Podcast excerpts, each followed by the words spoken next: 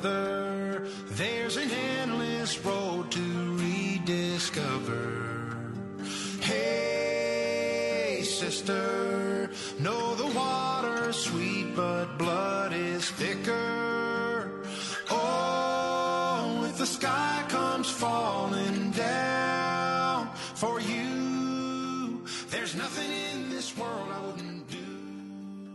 Salve, salve para você que está ouvindo o Qualquer Coisa Vira Assunto, episódio de número 59. Eu quero dedicar esse programa, antes de mais nada, à dona Milda Ramalho, que fez muito crochê enquanto via o que a gente, o nosso tema de hoje aqui. Mas a gente começa o programa com Avicii. E quem explica por que, que estamos ouvindo Avicii e dá o seu destaque inicial é ele, Felipe Ramalho. Já queria encerrar o programa de Já novo. queria me dispensar. Um salve aos colegas, ao nosso convidado, seja bem-vindo, volte sempre. É, a VIT, no último dia 20, completou quatro anos da sua morte. E ele que morreu jovem, morreu aos 28 anos. Esse artista sueco. O meu destaque, eu vou fazer um destaque um pouco mais sério hoje, à luz daquilo que a gente vai falar. E eu queria dar um recado aos nossos pseudo-moralistas, conservadores e toda essa galera que dá a mão. O carnaval é uma festa do povo, o carnaval é uma festa que movimenta a economia para muita gente, é o ganha-pão de muita gente, é a motivação, é um trabalho de um ano inteiro de dezenas, centenas, quiçá milhares de pessoas. Então, quando você ataca o carnaval, quando você defende o, a não celebração dessa festa do povo, você está maltratando de dezenas e centenas de pessoas que dependem de tudo isso, em nome de uma pseudo moralidade. A gente está vendo aí que os nossos moralistas estão só tendo seus esqueletos tirados de dentro de seus armários. Pois é. Então, viva o carnaval. Muito bem. Depois desse curto preâmbulo de Felipe Ramalho, Raí Ortins. Seu destaque, por favor. Tudo bom? É, só seguindo aí o que o Felipe falou, os moralistas agora estão tomando Viagra. É isso que eles estão fazendo. Com o seu dinheiro, com o meu dinheiro. Isso que é, É o pior. com o nosso dinheiro. Isso é o pior. Tomar Viagra não é um problema. O problema é quem tá Mas- pagando essa brincadeira. Depois de fazer esse destaque, queria começar aqui o programa desejando feliz aniversário da minha mãe. Faz aniversário na data de lançamento deste podcast. Qualquer hora ela, ela vai aparecer aqui atrás, porque ela aparece toda a gravação. Então Ah, é legal, isso. nossos ouvintes estão vendo ela aí agora. Mistério. apareceu, hein? Será que sim ou será que não? De, de 10 em 10 minutos eu vou falar que ela apareceu. Caralho. Ah, que desordem, bro. É isso. É isso. Um beijo, Janice. Feliz aniversário. Vitor Balzana, me dê notícias do Vasco. Não vamos falar disso, não? Vamos falar de coisa boa. Hoje é um programa pra cima, assim, a gente falar de Vasco é brincadeira, né? Pelo amor de Deus. No último episódio a gente falou do, do, do BBB, né? Como a gente seria no BBB. E no dia seguinte da gravação, eu me reuni com os amigos e a gente foi jogar um jogo de tabuleiro do BBB. E caiu que eu era o leve trás e uma amiga minha era falsa. Então eu quero dar parabéns à Estrela pela veracidade do jogo. Absurdo. Me senti completamente vivendo a minha vida. Ah, ah, quero mandar um beijo pra Vitube, que já foi premiada neste programa. né? Tiago Werneck, o que você conta? Fala galera, bom dia, boa tarde, boa noite. Eu queria contar que você começou errando aí, que você chamou Felipe primeiro. Aí Felipe vem falar um negócio sério, eu vou falar o que agora? Qualquer coisa que eu falar agora vai ficar parecendo que eu sou um idiota. Coisa que eu Caralho, fiz. mas Felipe é sempre o primeiro. Felipe Às vezes, se você não falar, você também fica parecendo um idiota. Mas aí ele me ferrou agora. Eu queria dar boas-vindas ao nosso convidado aí, não vou dar um nome dele antes, mas que se ele está preocupado em ser censurado, não fique. Porque aqui a gente só fala merda mesmo e por isso que ele foi convidado. Não, não. Ele foi convidado porque ele entende e muito do nosso papo.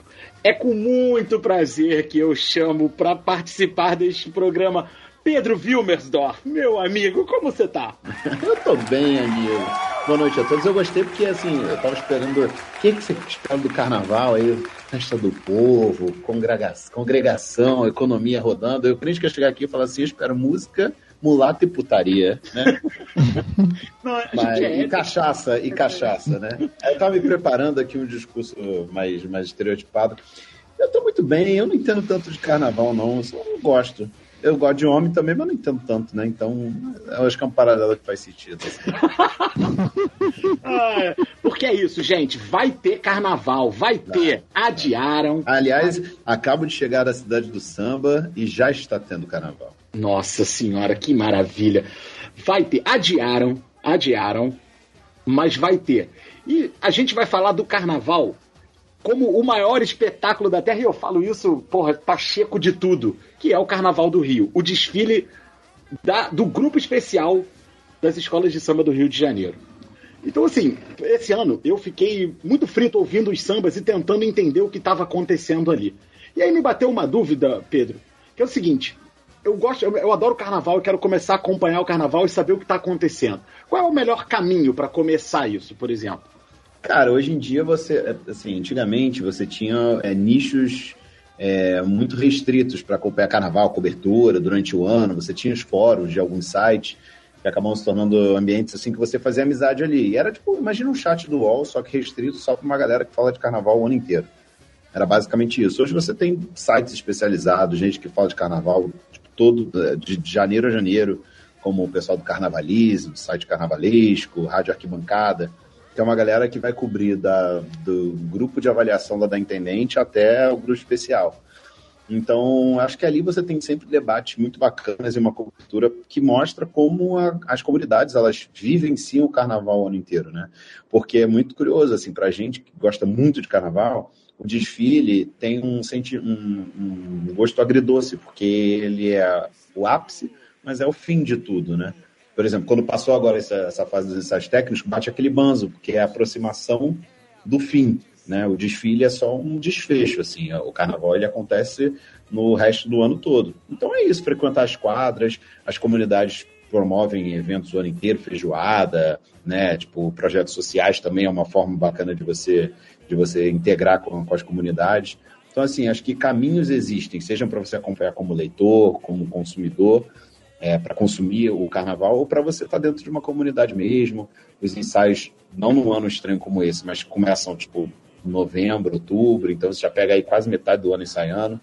Para quem quer, é, oportunidade hoje em dia não falta. Entendi. E, e, por exemplo, se você quer começar, quer saber da história recente do carnaval, tem um, um, um repositório fácil dessas informações? Porque às vezes você está falando, você está conversando e você cita um. Tipo, aí você fala, ah, isso está muito Beija-Flor 2016. Eu, uhum. Cacete, o que, que isso quer dizer? Cara, você tem. Você, você diz, você quer, tipo, locais específicos, assim, onde você é, pode buscar. Por mesmo. exemplo. Cara, tem, por exemplo, uma série dos 30 anos de Sambódromo, do blog chamado Ouro de Tolo, que é comandado pelo Pedro Migão, que é um cara, ele é, ele é da diretoria da Portelli, ele é assim, uma figura já tarimbada do carnaval. E lá tem uma série chamada 30 anos de Sambódromo, que pega, né, a gente já está chegando quase a 40 anos, mas nos 30 anos de Sambódromo você pega ali três décadas e ele disseca essas três décadas com destaques, com o que marcou, com o que deu certo, com o que deu errado, e aí você vai traçando uma linha do tempo, se você for lendo com calma, você vai traçando uma linha do tempo na sua cabeça. E o Migão, no canal, no canal do YouTube dele, do blogger de Tolo, tem feito uma série de entrevistas que eu considero antológicas, assim, com figuras cruciais do carnaval, compositores, baluartes, ex-carnavalescos, é, ex-carnavalescos, que ele faz uma série de entrevistas mesmo, assim, de, ele pega a pessoa e fica três horas conversando com ela, e aí você tem depoimentos mesmo, que poderiam ir para o Museu da Imagem do Som, sabe, para o Museu do Carnaval, assim. E aí você começa a entender mesmo a, a, a dimensão do carnaval. Fora que, por exemplo, no site do, Carnali, do Carnavalismo você tem uma série mesmo de textos que abordam, né? Tipo, por exemplo, tem um texto recente do projeto chamado Sal 60 que mostra como o Salgueiro foi pioneiro na abordagem dos temas é, afro, afro, né? Tipo, os temas pretos, né? Os, os, enredos pretos, muito por conta do Pamplona, muito por conta da, dos anos 60 da escola. Enfim, hoje em dia eu acho que você tem esse, esse acesso é, é, por canais virtuais para você conseguir é, beber ali da fonte para iniciar, para ser um iniciado no, no Carnaval da Sapucaí. Deixa eu aproveitar essa fala sua aí, rapidinho, Felipe. É, você falou sobre o Museu do Carnaval. Existe o um Museu do Carnaval? Era isso então, que eu ia então, perguntar. Cara, tem, um, tem um projeto né, de Museu do Carnaval é, que ia ser implementado no governo Crivella. Aí, curiosamente, não rolou. É, na época que até a, a, a Nilcemar, né, que é uma mangueirense ilustre, foi secretário, virou secretário de cultura dele, a gente achou que poderia sair do papel, mas é, seria ali, né, nos Arcos da Apoteose, um projeto, teve ainda um esboço já de Museu do Carnaval ali, mas é um projeto que não saiu do papel ainda. A gente, assim, é, assim como a gente ficou em compasso de espera muito, tantos, tantas décadas pela cidade do samba, ainda estamos em compasso de espera pela cidade do samba 2 para as escolas do acesso, porque é, assim, se a gente acha que os trabalhadores do grupo especial passam por poucas e boas, cara, a galera que trabalha nos grupos de acesso, seja série ouro, série prata, série bronze, a galera da intendente, são condições assim inacreditáveis. Então, o projeto do museu é, é, é muito esperado, a cidade do Samba 2 é muito esperada, enfim, é, é mais uma aí para a lista de expectativas, mas em algum, em algum momento isso vai rolar. É, a gente está falando de um país que trata a memória como trata, né? É, pois é. Felipe, não, a pergunta que eu tinha era essa. É essa. Se existia um, um, um, museu genuíno, porque a gente fala do carnaval e, pô, o Rio de Janeiro e carnaval são coisas que estão umbilicalmente ligadas, né? Então... E, as, e, as, escolas têm um, um, centro cultural, um centro de memória? Então, é, existe um museu do samba lá na Mangueira. E assim, se vocês nunca foram, vão um lugar maneiríssimo, já foi umas duas vezes. E lá, assim, óbvio que não é um museu do carnaval em si, mas é um museu dedicado ao samba e você pode conhecer muita coisa do ritmo samba lá no museu e óbvio, né? Falar de samba não tem como não falar de carnaval. Então, tá intrinsecamente ligado, então é uma visita que vale a pena.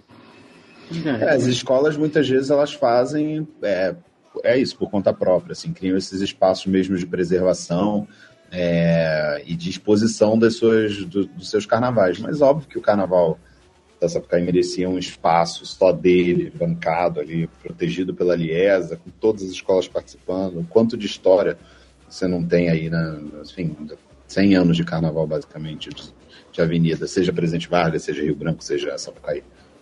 Entendi. Mas vamos falar do, de 2022, é o ano da volta. Vamos falar Bom, desse carnaval. Vamos falar desse carnaval. Porque a gente está falando pouco desse carnaval, né, Pedro? Pouco. Tem só dois anos que a gente tá falando. E é isso, você conversa com qualquer galera, assim, não eu, mas assim, qualquer pessoa que está ali vivenciando todo dia, eles só querem se livrar desse carnaval, sabe? Eles só querem que, que acabe, assim, a galera não está dormindo, a galera já está ensaiando há muito, o dobro de tempo que normalmente ensaia, tá todo mundo exausto, assim. Mas feliz também, porque finalmente a gente vai ter. Pedro, a gente tem muitos enredos é, políticos esse ano, muitos ligados à negritude, num tom político, abertamente político.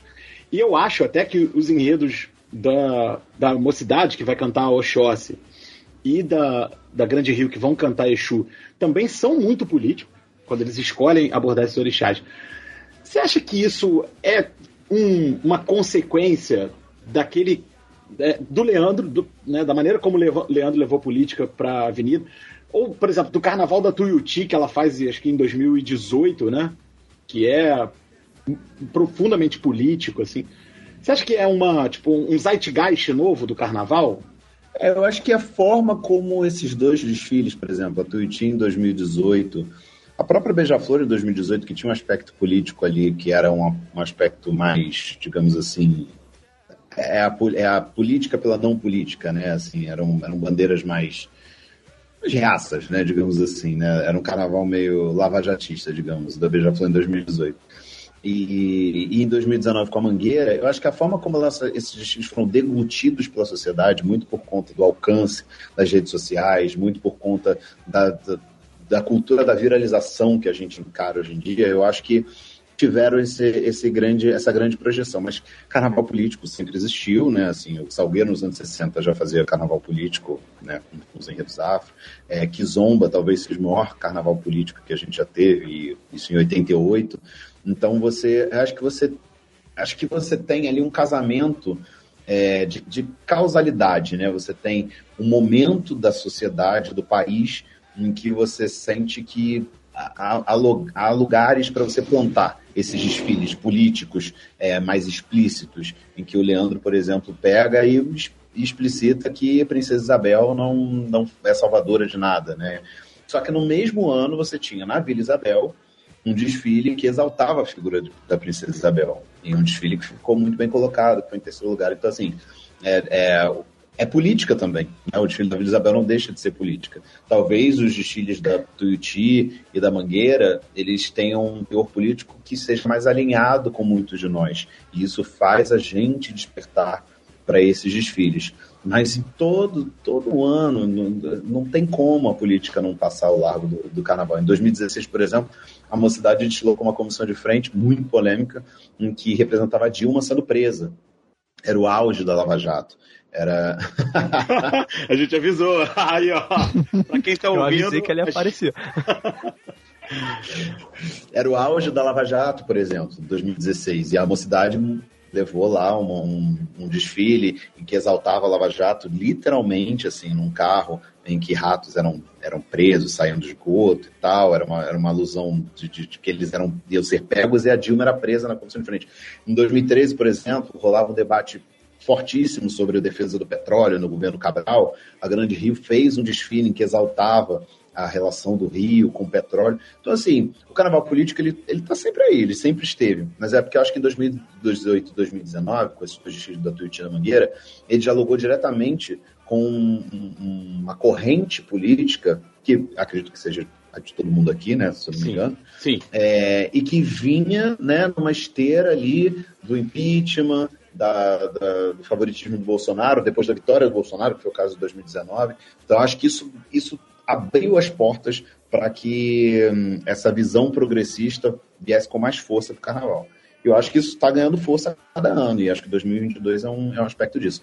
E só um outro ponto, eu acho que quando as escolas, elas maciçamente falam da sua negritude, da sua ancestralidade, desse reencontro com elas mesmas, por exemplo, você pegou aí Mocidade é, e Grande Rio.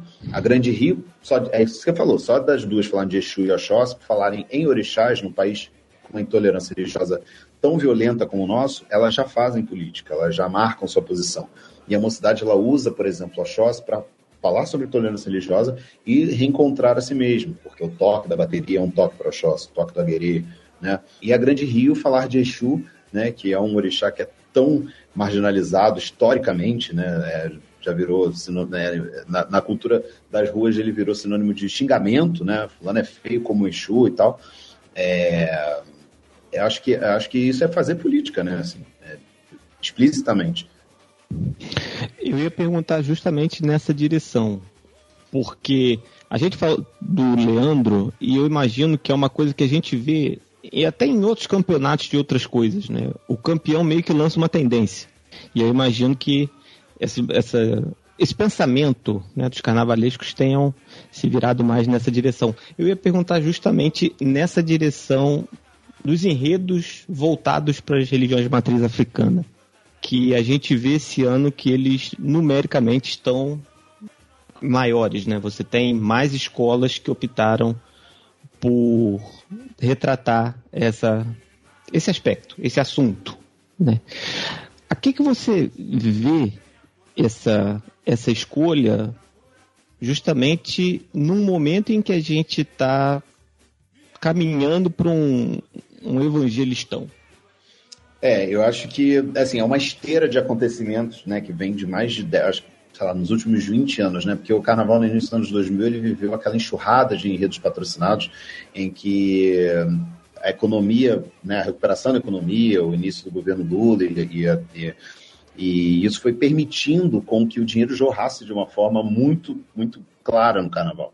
E aí os enredos patrocinados era uma faca de, de dois gumes bizarro, né? As escolas tinham muito dinheiro, mas ao mesmo tempo tinham que tentar dosar é, a mão do patrocínio dentro de, do desenvolvimento de cada enredo. E aí você tem também um afastamento de público das próprias comunidades em relação às escolas, porque muitos enredos, né, era enredo sobre a Vale do Rio Doce, enredo sobre a Nestlé camuflado, enredo sobre Camarote da Brama, enredo sobre Fábrica da Garoto. Teve enredo Era... sobre Macaé aqui, pô, a cidade que a gente mora aqui. de Macaé. Capital do petróleo, entendeu? enredo de iogurte, patrocínio, né? É, então, assim, era, era um show de horrores nesse sentido. O que acontece? Quando a grana aperta, você vai precisar ir por um outro caminho, que é um caminho que é ter com o pouco que você tem na mão, fazer enredos autorais. Isso é bacana por esse lado, porque os carnavalistas conseguem ter uma assinatura mais potente, uma assinatura mais é, evidente nos seus trabalhos. O Leandro se, se vale muito disso. O Leandro já vinha fazendo carnavais, é, fez um carnaval muito bom na Caprichosos. O Leandro trabalhou com muita gente boa também no especial. É, e isso permite com que o artista é, aflore mais. Agora, esse, esse caminho de autoralidade também vai dialogando com a sociedade.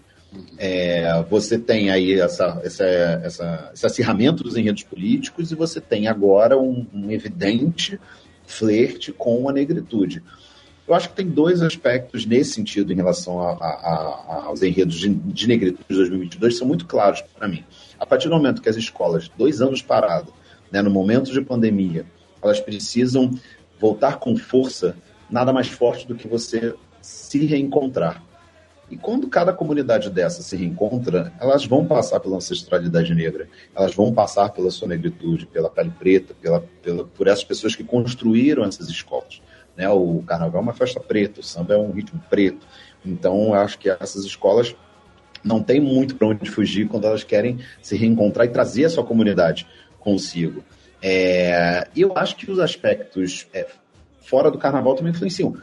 O, as manifestações dos Estados Unidos em 2020, né, pra, eu, quem foi acompanhando ali as escolhas dos enredos, sabe que aquelas manifestações, o assassinato do George Floyd, depois o ocorrido, eu não lembro do nome dele, desculpa, mas daquele senhor no Carrefour, né? Foi no Rio Grande do Sul, não foi? Uhum. Foi, acho que foi no Rio Grande do Sul, sim. No Rio Grande do Sul, enfim, houve uma série de acontecimentos, e seja nos Estados Unidos, seja aqui, um outro rapaz no shopping que estava disseram que ele estava roubando relógio. Você teve na, na, na pandemia assim, um, um, uma luz muito forte sobre esses aspectos relacionados ao racismo, ao chamado racismo estrutural. Então as escolas, muitas delas uniram isso, né? A Beija-Flor foi por esse caminho, o Salgueiro foi por esse caminho explicitamente, a Tuiuti do Paulo Barros foi por esse caminho. Então, eu acho que é, um, é uma junção de forças. É, algumas foram pelo caminho da negritude para se reencontrarem e outras foram pelo caminho da negritude para dialogarem com essa questão do racismo estrutural que é tão forte. Agora, fazendo paralelo só com essa questão da gente se tornar cada vez mais do evangelistão, eu acho que é um acirramento de discursos também. Né? É, a partir do momento que você tem é, o neopentecostalismo cada vez mais demonizando a festa do carnaval, demonizando a festa preta, você se defende se exaltando e mostrando o valor cultural e histórico é, que você tem para mostrar. Eu acho que nada mais forte do que mostrar toda a exuberância, o poder e a realeza da, da negritude né, que formou esse país e formou essa festa popular do que falando, trazendo esses enredos que as escolas vão trazer. É um contraponto importantíssimo, inclusive, para essa cruzada mora, de falso moralismo que a gente vê dos neopentecostais no país. E, Pedro, não só uma parte, à luz da fala do Pedro, é, não é só o neopentecostalismo, não. É, tem um. É o movimento evangélico como um todo, assim, as igrejas fez, tradicionais. A gente fez essa discussão no podcast sobre a reforma protestante. Fica aí a recomendação para nossa audiência. E obrigado aí pelo pelo, pelo Não é só não, porque é, a gente tem igrejas de denominações históricas de mão dada com esse governo aí. Um abraço pro Milton Ribeiro. Vai. E vamos em frente. Tiago, tu ia perguntar algum negócio? Não, eu ia perguntar ao Pedro, é, e antes de perguntar, só queria dizer que ele no começo falou que não entendia muito, não. Mas entendesse bastante, hein? Puta que pariu. A gente só lida com gente humilde, Thiago. É, é. você falou, você falou de, das escolas se reencontrarem. É, é, eu, eu sou bastante leigo aqui em relação ao carnaval. Eu até brinquei na nossa série essa semana que o que eu mais gosto é a apuração para ficar cornetando as notas mesmo não sabendo que os caras estão julgando, mas eu tô lá para cornetar o cara. É tipo disputa de pênalti do time é, dos outros. Né? Exatamente. Né? E ficar tenta, tentando acertar antes, né? Você pensa claro. assim, esse aqui não vai ser 10, vai ser 9.8. É, exa exatamente. Mas eu queria te perguntar, assim, essa questão do reencontro das escolas, é, mas existe uma renovação dos carnavalescos que, tipo assim, o pessoal mais leigo, tem gente ainda que acha que Rosa Magalhães está fazendo carnaval, que Joãozinho. Joãozinho Ela tá, mais. ela tá. Ela tá. Não, peço calma, Thiago. Joãozinho 30, inclusive, já tá no além Então, disso. isso Se ele estivesse fazendo carnaval, eu estaria bem preocupado. É, exatamente. exatamente. eu ia falar. Mas as pessoas têm essa. Têm essa é, por exemplo, o Paulo Barros já virou velha guarda dos carnavalescos? Nesse sentido, eu me pergunto.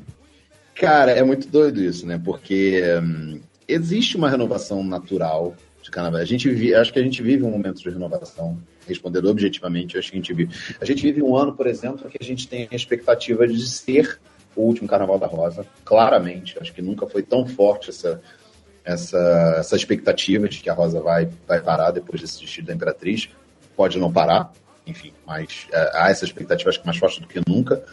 Mas você tem novos nomes surgindo. Né? O Leandro, ele está há muito tempo no carnaval, né? trabalhou como assistente na Imperatriz, em outras escolas, mas ele está há seis anos, né? Ele, ele surgiu para o mundo na Mangueira com o título de 2016, então ainda é muito recente. Você tem os meninos da Grande Rio, que são novos, o Jaque Vasconcelos, que é um cara que está muito tempo na. É isso, né? Está muito tempo na estrada, mas que fez o, a Tuiuti de 2018. Fez né? a Tuiuti 2018, fez a Elza na Mocidade, tá na Tijuca. É, Mas essa velha guarda, eu acho que hoje você tem ali os nomes mais fortes, né, que foram ícones nos anos 90 e início dos anos 2000, Renato Lage e Rosa. O Renato, a expectativa é que ele renove com a Portela, né, independente de qualquer coisa, e a Rosa, a expectativa é que ela pare. É, Mas é natural essa, essa, essa, essa, essa dúvida das pessoas, porque, por exemplo, a Beija-Flor, ela dominou a primeira década dos anos 2000 e tem títulos na segunda década com uma comissão de carnaval. Então, assim, quem se destacava ali era o Laíla, que já morreu.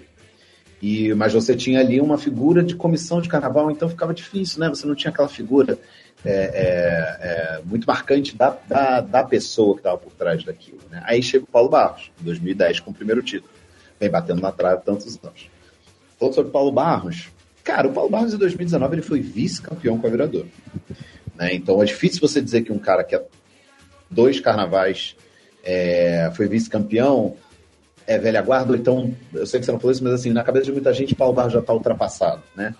Eu nunca vou, eu não vou dizer que ele está ultrapassado. Eu acho que o Paulo Barros ele vive um momento é, é, de tentativa de reencontro. Acho que ele é um cara que está tentando se reencontrar, por exemplo. Em 2020, claramente, ele na Tijuca ele teve dificuldade por conta de falta de grana. Não sei como é que vai ser agora para Tuiuti em 2022 com o primeiro enredo afro dele no especial. Né? É, ele mesmo fala que é um grande desafio, que vai, é um enredo com a cara dele, mas é um enredo afro, então essa expectativa a gente ainda tem. Mas é muito curioso porque, para mim, ele não entra ainda nessa velha guarda, porque você ainda tem figuras mais antigas. Acho que talvez quando Rosa e Renato saírem, talvez aí eu olhe para o Paulo Barros com, outros olhos. Agora, é muito curioso porque tem gente que até hoje acha que o Paulo Barros está na Tijuca. Isso é muito, É, é muito comum. Porque ele, de fato, ele fo- foi, voltou, foi, voltou, foi, voltou. É que nem gente que não sabe nunca se, se o Império tá no acesso, se o Império tá no especial. Tem umas escolas também que, que na cabeça do- da galera gera essa dúvida, né? Deixa eu E só com ele- complementar aqui. Vai, vai. Você falou do vice-campeonato do Paulo Barros em 2019 com a Vila Douro. É, o brasileiro tem essa cultura de não valorizar o que é abaixo do primeiro, né? Dentro do carnaval se valoriza as escolas que desfilam, sabe? Existe essa. essa- Ah, eu acho que acho que assim, diferente do, do futebol, acho que é uma, é, uma, é uma contextualização bem diferente, porque tem, por exemplo, o vice-campeonato da Tuiuti em 2018 é considerado um título, né, dentro da escola, né? É, você tem aqueles vice-campeonatos que a coisa acontece, você não espera, por exemplo, a Tijuca em 2016 foi assim, falando, era um ano que se falava muito de Mangueira, né, Betânia e Portela, com, com o Paulo Barros, no primeiro ano dele na Portela, e aí chega a Tijuca ali com um desfile super modesto, sobre a cidade de Sorriso, no interior do país, sobre agricultura e fica em segundo lugar. A Grande Rio foi vice-campeã várias vezes em carnavais muito contestados e para a escola sempre foi, foi um bom campeonato. E a Viradora em 2019 foi um vice-campeonato muito celebrado porque a escola tinha acabado de subir.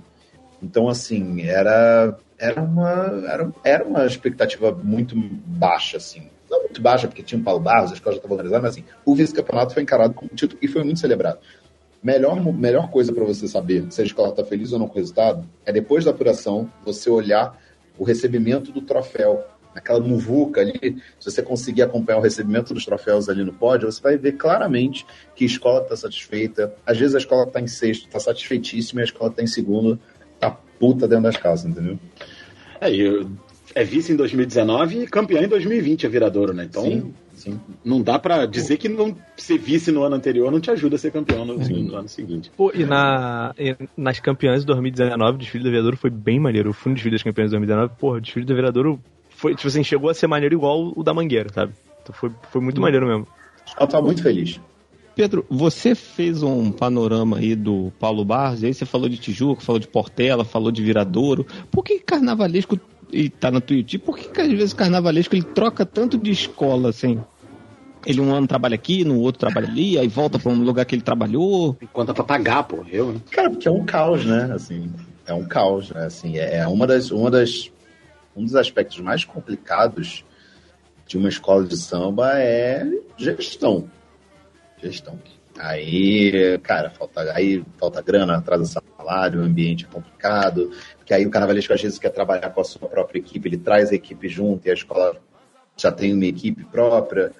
São algumas tretas, assim, que são naturais em outros, em outros nichos, em outros setores profissionais, mas que no carnaval é uma coisa muito franca, sabe? Tipo, cara, o clima tá horrível no barracão, isso pode atrapalhar a escola, você já sabe que ele não vai ficar para ano que vem, sabe? Tipo, você já sabe, você já, já, já tem isso tácito, assim. Então, por isso que muda muito. Você tem casamentos muito longos, assim, né? Cara, hoje em dia, o tempo que o Leandro já tá na Mangueira, eu já acho bastante tempo. Mas, por exemplo, a Rosa ficou quase 20 anos, o Laje ficou ca- é, 14 anos no Salgueiro. Né? Apesar dele ter a cara da mocidade para muita gente, ele ficou 14 anos no Salgueiro. Então, assim, você tem casamentos muito longevos. Mas é um ambiente complicado, é um ambiente complicado, assim, e é um ambiente de muita insegurança. Né? As coisas podem mudar de uma hora para outra no pré-carnaval de forma. O dinheiro pode chegar do nada, ou então você vê que a sua escola, faltando um- uma semana, tá na madeira aí, sabe? Então é foda, é difícil. Por isso que às É. vezes a coisa é muito turbulenta, assim. Mandar um abraço aí para Paulo Souza, né? Que é essa coisa de ambiente de trabalho complicado e gestão delicada. Cara, eu, eu vou voltar, eu vou dar um passinho atrás nessa, nessa conversa do Paulo Barros, porque domingo, no último domingo, tô datando a gravação, não tô nem aí. A gente, tá, a gente se encontrou lá na, na Sapucaí no, no, no último ensaio técnico, e a gente começou a ter um papo muito legal sobre Paulo Barros e tal. Como que ele traz o espetáculo, uma coisa de espetáculo americano pro carnaval, e ele meio que cria um paradigma ali para aquele momento do que é carnaval. E eu acho que o paradigma Paulo Barros já foi superado, mas ao mesmo tempo elementos foram absorvidos para o novo paradigma. Você acha que é por aí, ô Pedro? Cara, o Paulo Barros ele surge num momento em que você vinha de, de hegemonia de duas escolas que eram muito. Era muito comentado que elas destilavam tecnicamente para os jurados, seja por conta dos enredos muito densos, seja por outra forma delas destilarem, que era Imperatriz e Beija-Flor.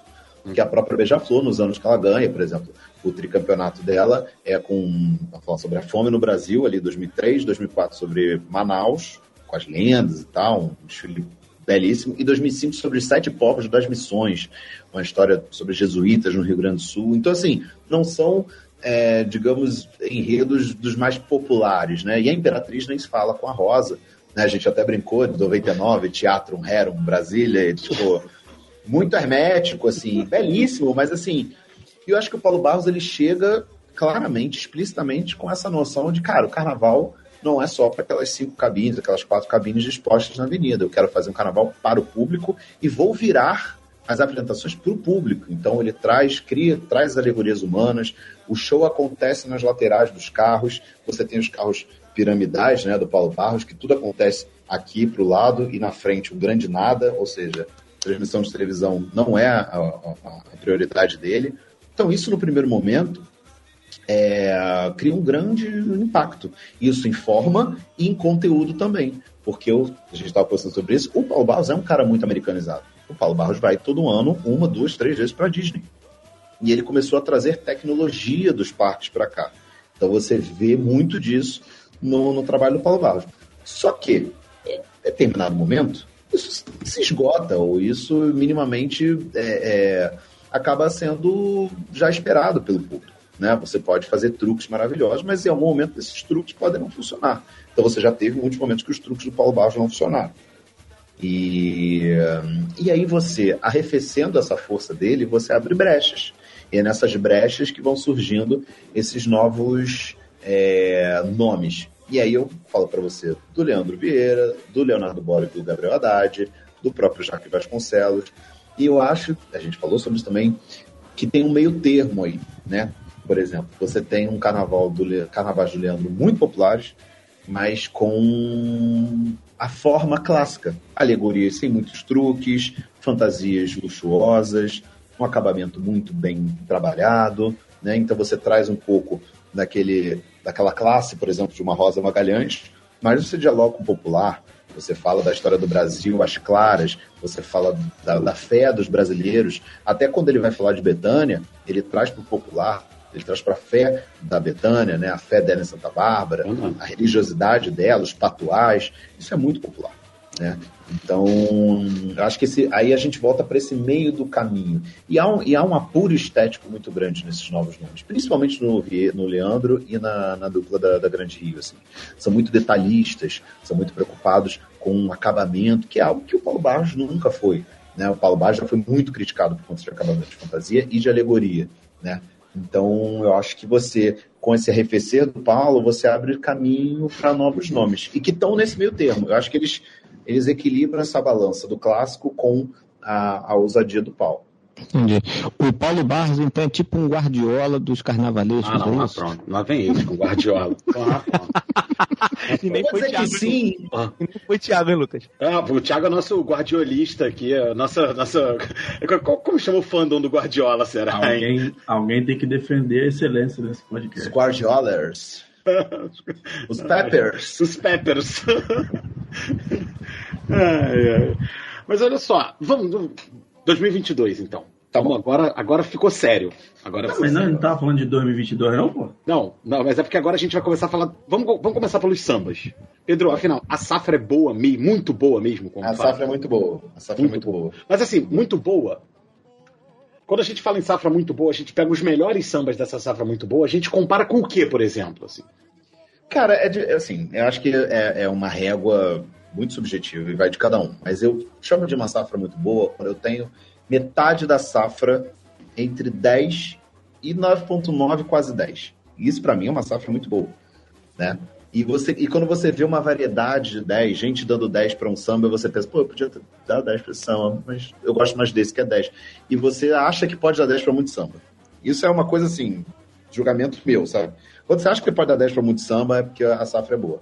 E a parte de baixo. Porque, por exemplo, a, a safra da série ouro, que é o famoso de acesso, ela, tem, ela é uma safra muito boa, mas os sambas que são ruins são muito ruins. Uhum. Sabe? Então, assim, você tem um distanciamento muito grande do topo da pirâmide para a base. No, no especial, para mim, você não tem isso. Eu, a, a, a, meu gosto, o samba mais fraco é o da São Clemente, mas mesmo assim, melhor do que muito samba recente da São Clemente, melhor do que muito samba do acesso, sabe? Então, acho que é uma safra excelente nesse sentido. Metade da safra eu poderia dar 10 num dia de bom humor, por exemplo. Mas quais são os cobrões, assim, para você, dessa safra? Cara, para mim, é, eles, eles variam dentro do meu queridômetro. Mas, cara. Queridômetro é... queridômetro é mais jovem que cobrões, hein, Lucas? Pelo amor de Deus. Né? Caraca. Tomou aí, Cara, eu coloco aí no, no, no topo da estante, assim, Mocidade, Grande Rio e Tijuca.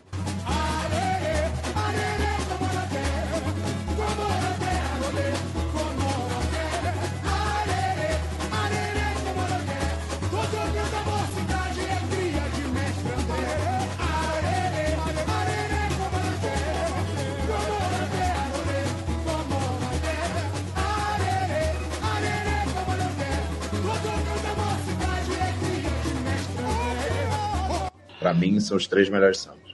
Ah, o Arerê. O Arerê com Morodé na Mocidade, que é um samba que para mim é, cresceu muito, não comigo, mas eu acho que no pré-carnaval de dois anos ele cresceu muito. Né? Acho que é um samba que é isso, ganha força também com a comunidade embarcando nele, o Vander Pires está numa fase muito boa. É aquela velha história, né? Um samba que sobre um enredo que é sobre a bateria, então a bateria toca esse samba de uma forma muito, muito delicada e muito especial, que é ela falando dela. A Grande Rio tem um baita samba, um baita samba. E são duas escolas que tinham finais muito fortes. Tinham sambas muito fortes na disputa final. Era só jogar Uhum. pro alto. Na disputa de E- sambas da final. né? Na disputa de sambas, né? Ah, tá. assim, eram, foram disputas muito boas. E a Tijuca tem um samba, talvez, dos três mais diferentes. É um samba quase uma cara de fábula, né? Uma, é uma história sendo contada cronologicamente, muito uma melodia muito doce, muito delicada, né? É, e que é a cara do, do- da, da parceria, né? Da parceria do, do Eduardo Medrado, que é uma parceria marcada por esses sambas de melodias que fogem do lugar comum, assim. É, Fala. Thiago? que é falar. Ah, tá. Achei, Educado. achei, que- eu não, achei que ele tinha terminado. Foi mal. Não, foi educado. Não, ele falou aí que de- é, questão das escolas terem esperado dois anos, né? Carnaval mais longo da história, né? As escolas mantiveram é, os sambas, os temas de, de desfile de 2020 para cá? A maioria mudou? Como é que foi esse processo? É, a, é, a maioria manteve. É, acho que no especial, enfim, posso estar falando besteira, mas acho que não. A única que mudou foi a São Clemente. Que a São Clemente tem um processo de pré-carnaval muito, muito problemático, assim. é, trocou o carnavalesco, foi uma saída muito, muito traumatizante, assim. O carnavalesco é muito bom, o João Vitor Araújo, que está na Cubango, vai fazer um enredo sobre Chica Xavier. É, e era um enredo chamado Ubuntu, né? Sobre também Olha aí. falando de africanidade e tal, mas foi um desenvolvimento muito caótico, né? O João Vitor estava muito ao largo do desenvolvimento do enredo, acabou saindo. E aí a escola decidiu mudar para o Paulo Gustavo, né? O, com o suporte do Milton Cunha, a sinopse do Milton Cunha, o, o Milton Cunha deu todo o suporte para a escola. O carnavalesco foi carnavalesco da escola há muito tempo, Milton, né? Tem uma entrada muito boa com a escola. Mas da, do especial, só ela. De resto, todo mundo manteve. As disputas que variaram, teve gente que começou a disputa depois, teve gente que começou a disputa, não gostou da safra de sambas e mandou os sambas voltarem, e aí os compositores tiveram que refazer os sambas. Olha. Foi o caso da Viradora, a Viradora passou por isso. Foi uma vantagem que deu mais tempo, então, para esses sambas. Talvez isso tenha ajudado também a safra, né? Sim, sim, com certeza. Eu vou concordar com você nesses três sambas do topo aí. E, e o da Tijuca, assim, eu acho que.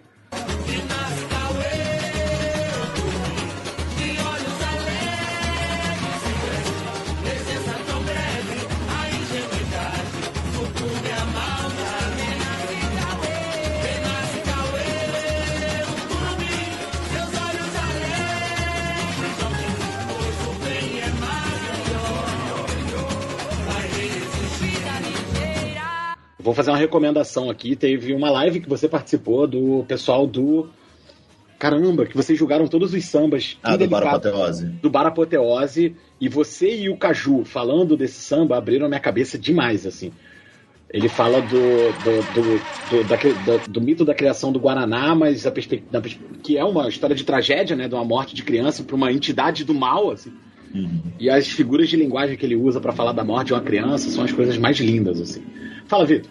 É, Pedro, assim como o Thiago, eu tenho quase nenhum conhecimento. A parte que eu mais vejo do carnaval é, o, é a apuração, e vejo completa quando dá, que eu gosto muito, mas é, por essa demora aí que a gente teve, né, de não ter tido carnaval esses dois anos, você acha que a gente vai ter menos erros técnicos nessa? Porque o pessoal teve mais tempo para fazer, fazer tudo. Mais tempo, mas também não teve, né? Porque não pôde, devido à pandemia, também não teve como trabalhar como trabalhava antes, né? Mas por esse maior tempo para se preparar, você acha que vai ter vão ter menos erros técnicos e você acha também que os jurados podem acabar sendo mais rigorosos por causa disso? Bom, a pri- a primeira parte da pergunta, cara, eu acho que assim, em termos de chão, de comunidade, de canto, de evolução, é, eu acho que a gente vai ter um carnaval muito equilibrado, né? Assim, pelos ensaios de rua, os que eu consegui ir, e os ensaios técnicos que eu consegui ver todos, eu vi escolas muito preparadas para entrar na pista, sabe? Muito organizadas, é, os diretores de harmonia muito, muito entrosados, então acho que nesse aspecto sim.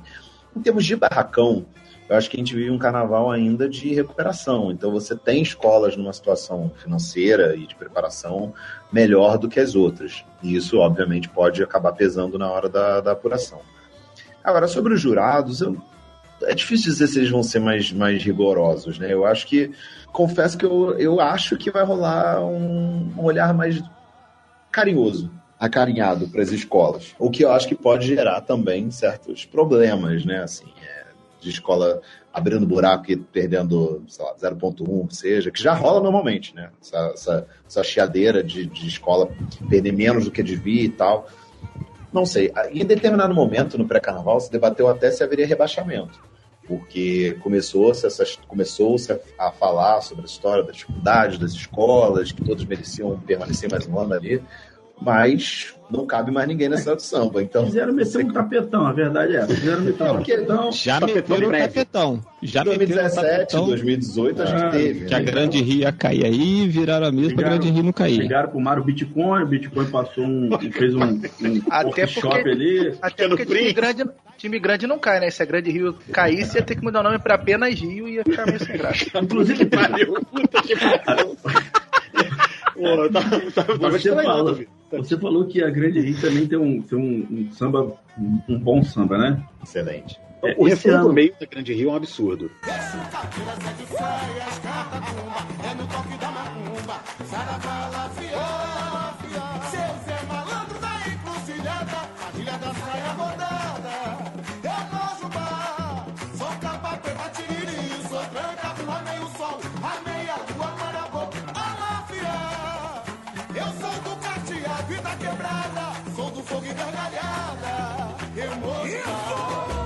esse ano a Grande Rio tira Nhaca, que é a Grande Rio é a escola do quase, né? Não, esse é ano vai. Quase. Esse ano vai. Bota dinheiro da casa do cacete. Aí traz a rainha da bateria da puta que pariu.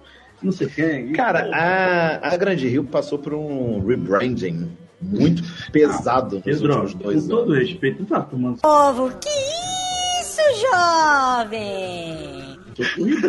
Fala português essa porra aí. A Meg Hitler, né? Apenas ela. Eu gosto muito do. Tudo que vem depois do com todo respeito é sempre desrespeitoso, né?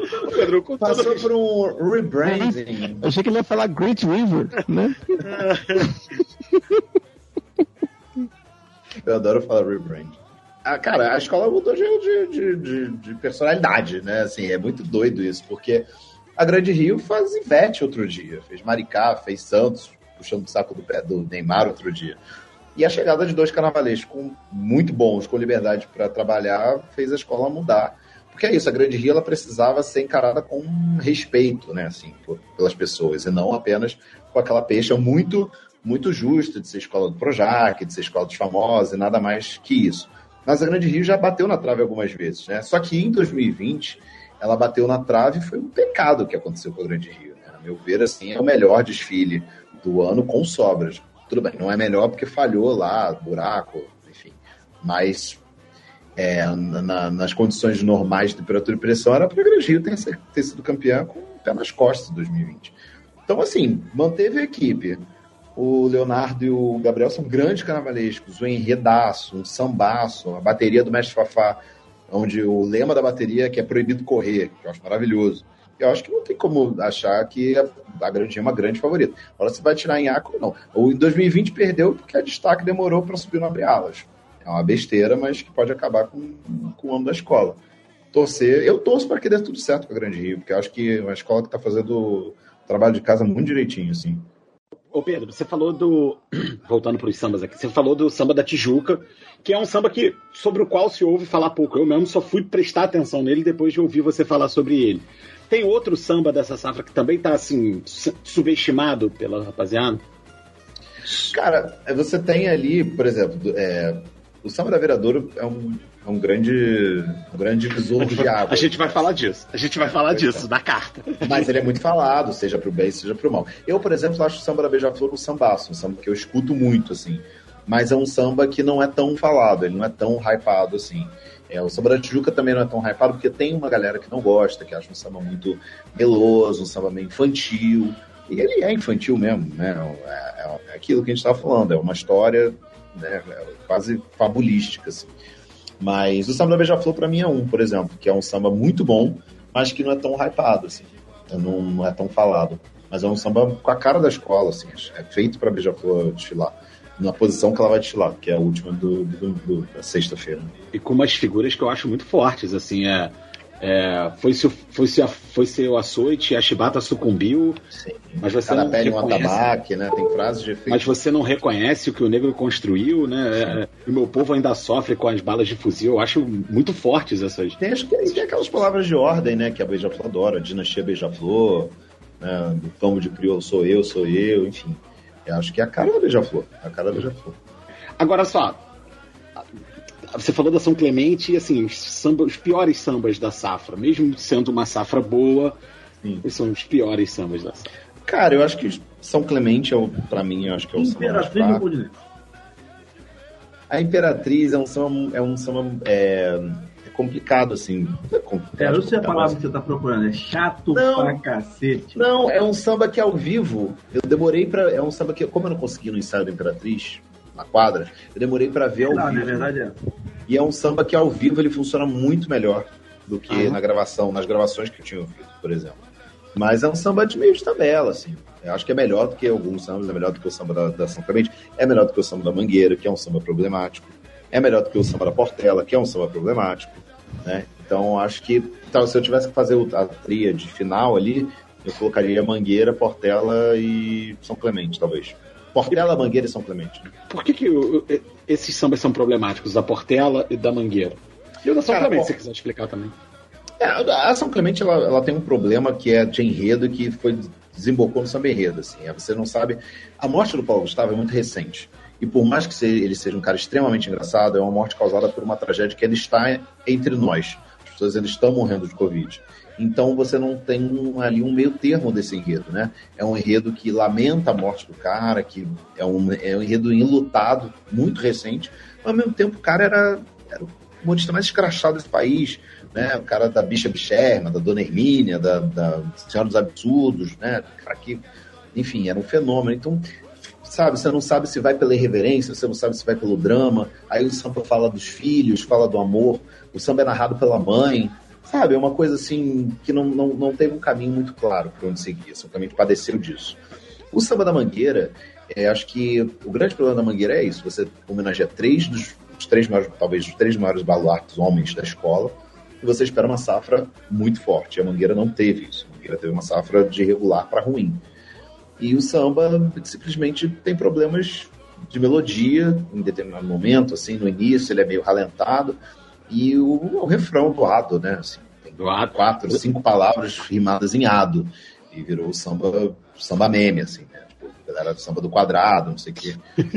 Mas, mas é isso, a escola tá cantando pra cacete, berrando samba, cantando como se fosse 88, assim, sabe?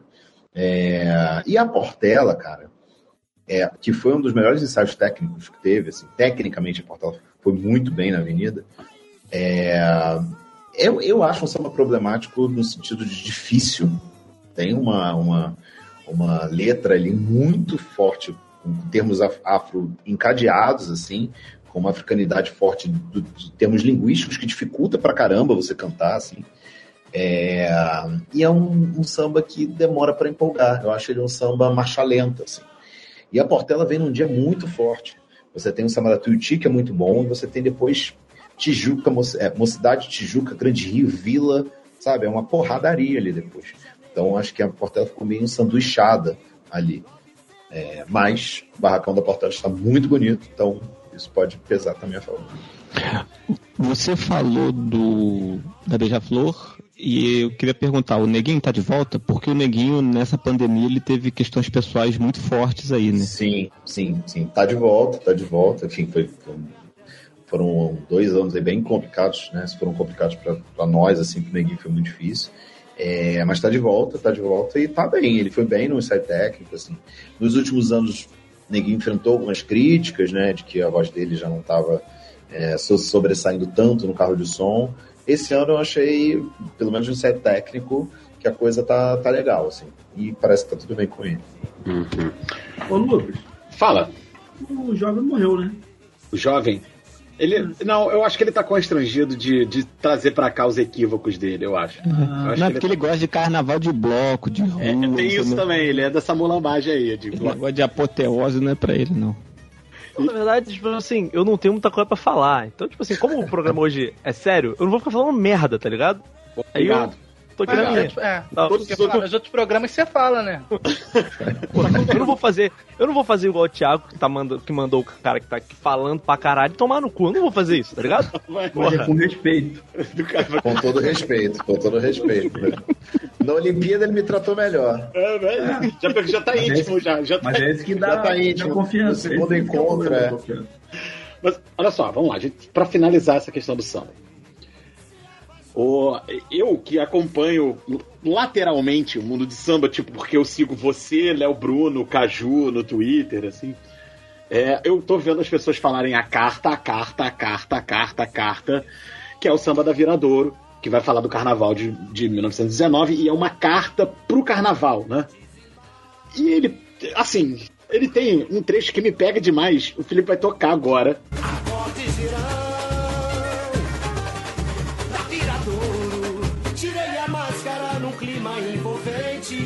Encostei os lábios suavemente e te beijei na alegria sem fim. Carnaval, te amo. Na vida és tudo pra mim. Assinado um Pierrot, apaixonado e além do infinito. Amor, siga nove, Rio de Janeiro. 5 de março de 1919. Mas não te pegou nada, Pedro. Nada. Por que não? É muito doido, assim, porque o que esse samba virou, eu acho que ele é um. É um estudo de, tem que rolar um estudo de caso dele, porque pra mim ele é apenas um samba, como outros sambas quaisquer, em qualquer outro ano, que eu simplesmente não, não gostei tanto. E tá ali na, oitavo, sétimo lugar, assim.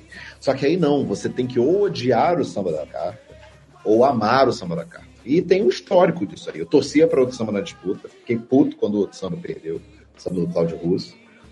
E a verdade é que o Felipe Filósofo, que é parceiro, campeão do samba da, da o autor principal do samba da carta, ele vende muito bem no samba da carta. É, ele comprou esse barulho né, e vende muito bem esse samba. O samba da carta, ele é um samba como qualquer outro, só que ele, a letra é em formato de carta. O samba da Imperatriz é uma carta. É uma carta do Arlindo falando da Imperatriz. Só que ele não se vende como um, o samba da carta. Agora, o que me incomoda no samba da Viradouro são momentos de melodia estendida, que eu não gosto de sambas que tem essa melodia estendida, acho chato. Eu acho que tem construções de, de letra ali que são problemáticas. Eu fico assim quando você passa. Assim como, caralho? Assim, de pau duro, você fica chorando. Assim como? Sabe, umas coisas assim, alegoria ironizando a lucidez. Mas, Pedro, O afeto vindouro. E o afeto vindouro? Vindouro com viradouro, sabe? Então, assim, você, você não acha que você trouxe um rançozinho porque o seu samba preferido na disputa perdeu pra Não, esse porque samba? o meu samba era ruim. O samba que eu gostava era ruim. Tem- Eu gostava eu dele, gosto mas eu sabia que eu ele era gosto. ruim. Então, assim, eu desapego de coisa ruim.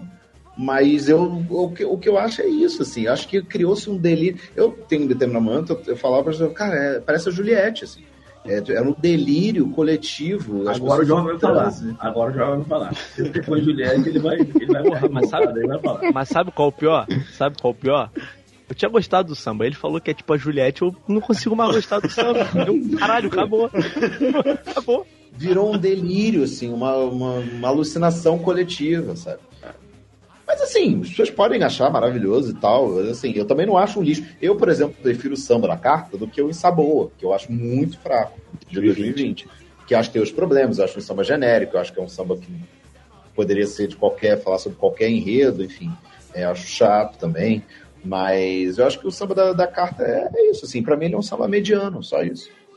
Ah, Pedro, é, reclamaram das gravações oficiais dos sambas? Teve isso? Que tão fracas? Ah, teve, né? De- E depois regravaram, né? Mas porque foi feito todo ano, Lucas.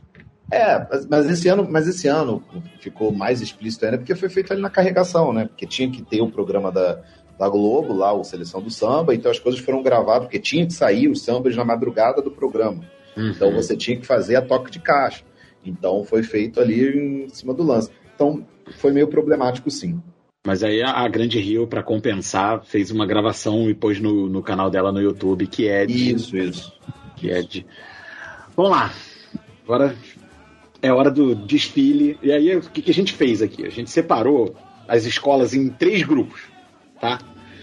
Quem volta pro desfile das campeãs, Uhum. quem não volta, mas não vai brigar, não vai, não vai correr risco, e quem briga pra não cair. Nesse primeiro pelotão, o meu palpite, o meu palpite é que voltam. Tá? A mocidade, porque esse samba ele ele é gostoso demais e ele tem essa coisa de axé, ele tem aquele refrão inacreditável. Tá? A Viradouro, porque o enredo pegou, porque o samba ele tem essa capacidade de dividir e, e porque fez um, um, um ensaio técnico muito bonito. A Grande Rio, porque também tá muita força, ensaio, eu achei. E, e Beija-Flor, porque é a Beija-Flor. Você concorda? Você excluiria alguém? Quem você acrescentaria nesse grupo? Eu queria fazer a pergunta até em cima disso. É, dá pra gente falar em favorito uma vez que você tem uma avaliação que ela é subjetiva? Ah, eu acho que, enfim, dá, porque há quesitos que chegam antes, né, assim, da, da- da coisa acontecer ali na avenida, né? É, quando a escola já vem com samba forte, quando você vê que o barracão da escola tá, tá né, esses quesitos que fazem a escola já sair um pouco à frente das outras, eu acho que são, são pontos importantes para você pensar em favoritismo, né? É, é, é subjetivo, mas a- o julgamento começa antes, né? O pré-carnaval. Por exemplo, o, o, o Samba da Mangueira ele já chega pré-julgado lá, né? Assim, por todo o pré-carnaval de críticas e tal. É, então, eu acho que isso, isso pesa, assim. Então, é, é por aí que a gente vai catando o favoritismo. Mas é óbvio que é, enfim, chutômetro total, assim. Assim como ensaio técnico, né? O que tem de ensaio técnico que a escola manda ver e chega na hora, a coisa não acontece. Tem muito. Mas E você de- quer que você quer que eu que eu ver que eu bato Esse grupo repete aí. só, repete Vamos só o- em ordem. Não Em é, ordem não é, mas qual- não é uma ordem, tá? É, não é uma ordem. Mocidade, Mocidade, Viradouro, Grande Rio e Beija-Flor. A quatro, você não tá pegando as seis do É, eu não. É, eu não. não, não- eu, essas eu sei que vão voltar. Meu palpite é que elas voltam mesmo. Tá, eu vou, eu vou, eu vou, vou, vou me arriscar aqui e vou falar tipo as seis que eu acho que eu, se eu tivesse que chutar hoje, chutaria que voltam. É, sem ordem também definida, tá? Grande Rio, Vila, Beija-Flor, Salgueiro, Mangueira e Portela. Uou! Seriam as seis que voltam pra mim. Tá tirando a mocidade? Tô. E a Viradouro? Eu não falei viradouro, não? Falou, falou, Jurador. Falou, falou? Falei. Tirou a Puxa o mocidade. VAR aí, puxa o VAR aí. Vai ter VAR! É, sem ordem também definida, tá? Grande Rio, Vila, Beija-Flor, Salgueiro, Mangueira e Portela.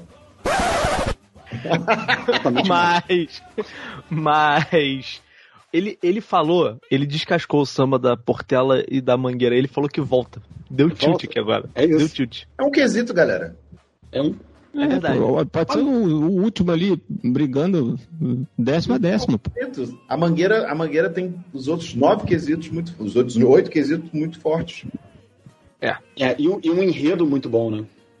Enredo, casal, é, comissão de frente, a escola tá cantando, um carnavalesco que costuma gabaritar fantasia e alegoria. Eu acho que é um, é um. E se a escola cantar pra cacete, o samba. O 99 vira 10, rapidinho. É um, é um delírio meu ou a Mangueira parou de usar aquele padrão verde rosa em tudo quanto era a fantasia deles que eles tinham? Você olhava, assim, agora. você olhava agora. de cima assim, ó, você só via tons de rosa, tons de verde intercalados assim, e isso era uma coisa que até custava décimos a eles, né? Vai voltar agora. 2022 é isso. Basicamente é, é como se você mergulhasse nos anos 80 da Mangueira, assim. Porque o Leandro quebrantou muito isso, né? O Leandro foi puxar para os tons de verde quase azul, para os tons pastel, né? Ele foi para esses outros caminhos e que foi trazendo outros ares para a Mangueira, ares até bem sofisticados. Mas esse ano a Mangueira vem flertando muito com os anos 80. É, porque, muito verde. porque muito nesse, nesse contexto se aplica, né? Porque a questão é que ficava um negócio muito descolado em enredos que às vezes não, não ornava, né? Sim. É um enredo nostalgia pura, né? Falando de delegado, jamelão e, e cartola.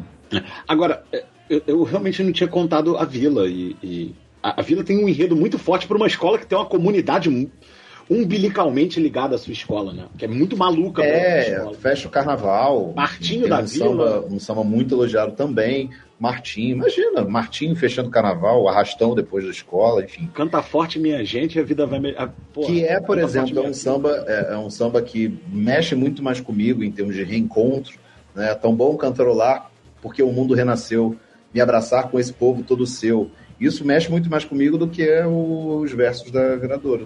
E essa questão de, de enredos biográficos é muito forte, né? Dentro do carnaval. Sim, acho que é, é, é normalmente um potencial muito grande. Ainda mais falando de Martinho, né? É assim, é um renegro vivo do, da gente, assim, e principalmente deles, né? Da, comunidade dos macacos, do Vila Isabel. Pô, é isso, a felicidade, a comunidade poderia estar mais feliz falando do, do- de um cara como o Martinho, né? Então acho que a Vila, ela, ela tem esse potencial de emoção aí que já joga ela pra frente. E, pô, um cara que tá vivo, né? Mena... Porra, Pô, mano, vivo, atuante, né? puta. É, e o cara que tá vivo, né? O cara passa o programa quieto, que ele abre o microfone, o vizinho passa com a moto chorando. E fica parecendo que ele xingou o Marquinhos. Martinho, Martinho da Vila, né? Foi muito bom. Filha da puta. Todo respeito ao Martinho da Vila, que eu tava falando exatamente respeito. é maneiro é, é, o fato de você ter uma homenagem pra uma pessoa que tá viva, porque a gente tem que homenagear essas pessoas enquanto elas estão vivas, sabe? que foi o grande enfim, achado da mocidade, que foi ter conseguido homenagear a Elsa né, meses antes, um ano antes dela morrer, por exemplo. Verdade. Agora, olha só. Você tá, eu sigo você nas redes sociais, Pedro. Ô, Lucas, O que, que o Lucas, Salgueiro tem? Que você tá falando tanto aí de Salgueiro campeão, é deboche, o que, que não, é isso? não sou eu, o meu, é meu É o Raí? digníssimo. Ah, achei que fosse você. Mas o que, que ele tá vendo então? Cara, o Salgueiro é a escola mais regular do século, né? O Salgueiro ele volta no time das campeãs desde 2007. O Salgueiro volta no time das campeãs desde 2007 ininterruptamente. E tem um título nesse Sempre período. né? Tem um título nesse período, mas ele sempre volta, desde 2007. Então, isso pesa, né? Uma escola regular. É, E o Salgueiro tem um barracão muito bom, tá? Com um barracão muito bacana. E tem quesitos fortes. Para mim, tem o melhor casal de mestre de porta-bandeira do momento. Contratou um carnavalesco muito bom, que é o Patrick Carvalho, que foi o, o- o coreógrafo da comissão de frente. Carnavalesco, não, coreógrafo da comissão de frente da Tuiuti em 2018, daquele, daquela cena antológica, né? Dos, dos negros, né? Se, se libertando, enfim. É um carnavalesco, é é um, um coreógrafo muito potente, né? E falando de negritude, né? Patrick é negro, enfim, trabalha muito bem esses, esses enredos. E o Alex de Souza, é, que é o carnavalesco do Salgueiro, ele, ele entrega bom, ótimo conjunto de alegorias e fantasias. E o Alex normalmente é criticado pelo enredo, mas o Salgueiro tem um enredo que tem um embasamento muito bacana. Ele vai falar de resistência no Rio de Janeiro, de ícones da resistência negra no Rio, pontos de resistência negra no Rio. É um recorte muito interessante. Então acho que o Salgueiro não tem por que não estar aí. Né? Entendi. Ah, a resposta está errada também. Aí, eu te cortei. Fala aí. cortou, é porque eu- queria fazer uma pergunta que ela não tem muito a ver com, com- com o. O que você tá perguntando, na real. Não tem muito Não, a ver. não, ela tem a ver, ela tem a ver. E o Alckmin, hein? Não, mas- aonde? É porque eu fui. Eu fui no último ensaio com o Lucas, encontrei o Pedro lá. E aí o Lucas falou assim. E eu percebi que o ensaio da Viradouro, caríssimo, inclusive. Caríssimo. E aí o Lucas falou que teve outros ensaios que foram também caríssimos. E uma parada que eu me peguei me perguntando quando eu vejo isso, tipo assim, é, o carnaval do Rio, no geral, não tem uma equalização de gastos, né? Você não tem é, é, um mínimo e um máximo que cada escola pode, pode gastar. E acaba que isso vai. é, é, isso acaba mudando as equipes que chegam, né? A Viradouro tinha caído e aí voltou. E aí no ano que volta tá em segundo e depois ganha. E é uma escola que tem muito dinheiro, certo? Então, é, não existe não existe nenhuma vontade do, do meio do carnaval de ter algum tipo de Um equalização teto, nesse um sentido. teto de gasto, igual o- Por isso, um play teto, um teto, um piso, não, não existe nada, nenhuma. Fazer uma PEC. Cara, não tem a menor vontade. Não tem a menor vontade. É muito essa vibe, cada um por si. A Viradouro, por exemplo, ela tem lá o, a gestão Calil, né? Do, do Marcelinho e do pai, do Calilzão lá. É, e a Viradouro, por exemplo, recebe subvenção do Rio e de Niterói. Óbvio que isso pesa, né? Óbvio que isso pesa. Você falou do É. Calil, eu achei que recebia até de BH. Eu também, falei assim, que isso? Calil com C, Calil com C. Da prefeitura de Belo Horizonte, vamos É investigar outra aí. política, é outra política, é uma outra política. É outra A Grande Rio, de acho que também recebe subvenção de- da Prefeitura de Caxias, né? Cara, não, não sei agora, né? Com Aston Reis, não sei mesmo como é que tá a situação. Mas. Niló, por exemplo, Nilópolis é a Beija-Flor, né? Então as coisas se confundem ali. Mas, cara, não tem essa preocupação mesmo, assim. É uma. É uma.